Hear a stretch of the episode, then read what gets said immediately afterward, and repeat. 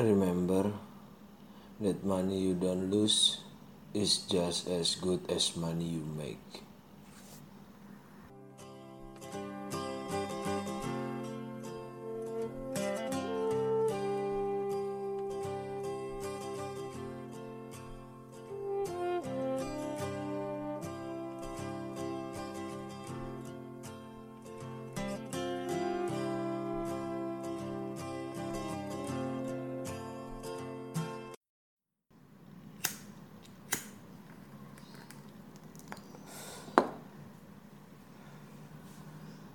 Kalau gue coba artiin, uh, intinya itu uang yang nggak lo belanjain itu sama bagusnya kayak uang yang lo hasilkan. Kenapa gue setuju sama istilah itu? Karena lo nggak harus mikir nyari duit terus men. Dengan lo bisa ngatur keuangan lo, itu juga sama baiknya kayak lo mikir buat nyari duit toh nantinya juga bakal ada saatnya di kehidupan lo lo bakal ketagihan nyari duit. Tapi pondasi awal lo tuh harus kuat. Lo harus tahu kalau nyari duit nggak bakal ada ujungnya men. Sama kayak nafsu lo buat ngabisin duit makin banyak penghasilan yang lo punya jangan sampai bikin gaya hidup lo berubah. Terutama uh, buat lo yang masih sekolah atau kuliah atau pengangguran yang punya mercy dari orang tuanya. Gue coba kasih kasih contoh. Ketika pemas pemasukan lo 4 juta pengeluaran lo 3 juta. Ketika uh, saat pemasukan lo 8 juta pengeluaran lo yang gak harus naik jadi 6 juta. Kayak gitu. Paham kan? Nah zaman emang udah maju banget. Seharusnya semua serba gampang termasuk menghasilkan uang. Banyak di luar sana yang udah punya bisnis di usia yang relatif muda ada anak muda yang punya channel YouTube dengan penghasilan fantastis. Ada anak muda yang coba mulai bisnis kopi, ada juga yang jadi kurir gele. Dari ketiga profesi di atas, semua ngasilin duit. Tinggal masalah waktu dan alasan yang tepat buat kegiatan di atas berbalik dari keuntungan menjadi kerugian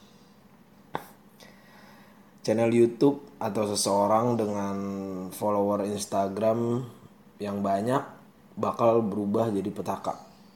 Ketika kehabisan ide dan pemasukan berkurang, tapi image yang dibangun anak muda dengan penghasilan jutaan rupiah.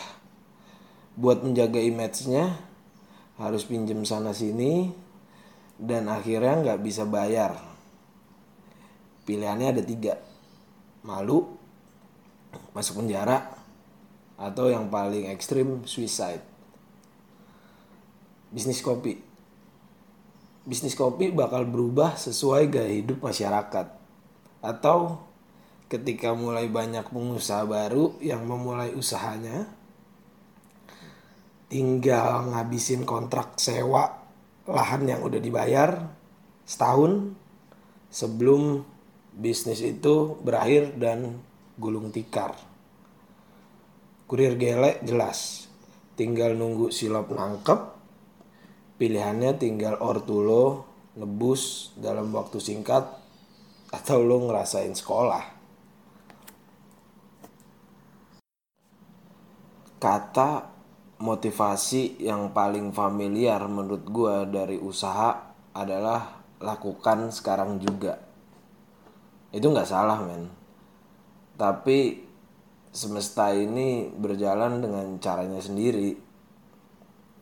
Ketika kata motivasi itu dilakukan oleh calon pelaku kejahatan, jelas itu salah.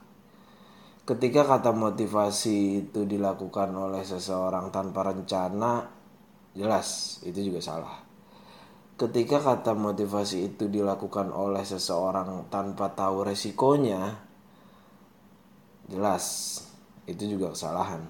Dan itu semua bakal jadi penyesalan.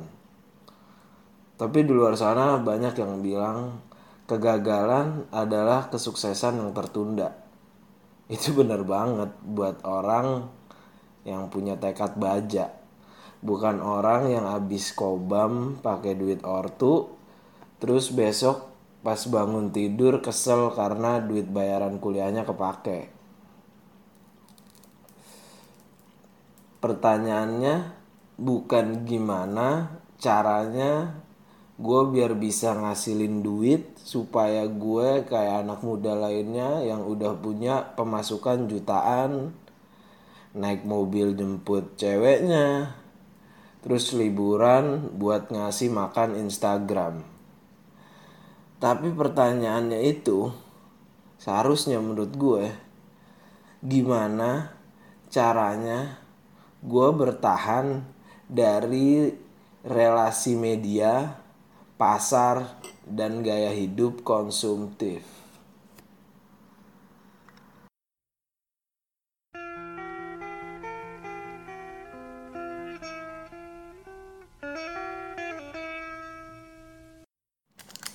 Dalam sepak bola ada istilah parkir bus.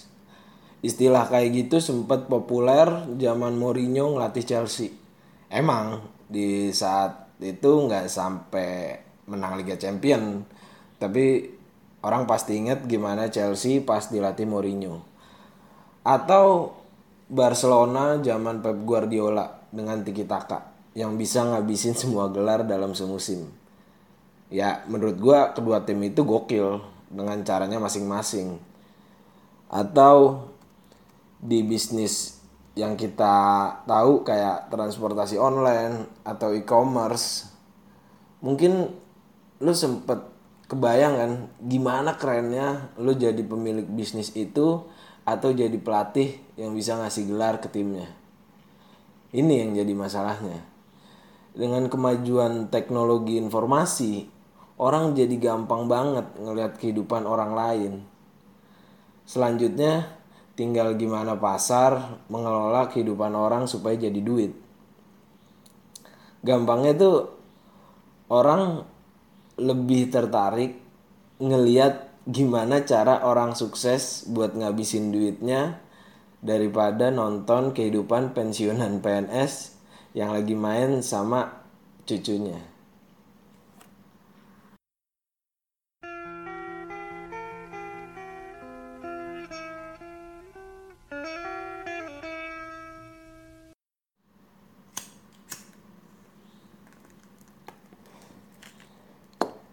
Lu sempat uh, bertanya-tanya gak sih kenapa lebih seru nonton orang sukses ngabisin duitnya atau kenapa cerita orang sukses ngabisin duit bisa jadi komoditas yang menghasilkan?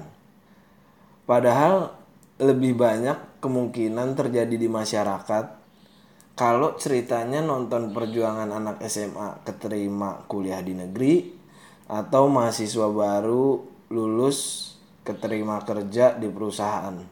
Tapi kan buat apa men? Nonton kalau kita bisa ngalamin ya kan? Jawaban dari pertanyaan-pertanyaan yang tadi itu dari buku yang gue baca karena membeli lebih banyak barang itu baik banget buat bisnis atau kelangsungan bisnis lah. Dan yang jadi masalahnya Padahal kunci untuk kehidupan yang baik bukan seberapa banyak kita memperdulikan sesuatu, tapi tentang memperdulikan hal yang sederhana atau kita peduli tentang hal yang benar, mendesak, dan penting. Zaman sekarang menurut gue tuh sederhana sama miskin itu kayak hemat sama pelit mirip tapi beda jauh men. Itu beda banget. Di zaman ini nih lo harus tahu diri. Atau seenggaknya lo harus tahu posisi lo di masyarakat. Buat anak muda di persimpangan yang masih bingung mau jadi apa lo bisa ngejalanin hidup lo sederhana cinta damai murah senyum sapa jujur dan bersahaja. Nggak beda-bedain warna kulit agama selalu adil dan bijaksana. Ya kalau lo bisa nebak lo bener. Lo bisa jadi penerus Om Fangke men. Hey Om Fangke. Gampang keren Istri satu Anak dua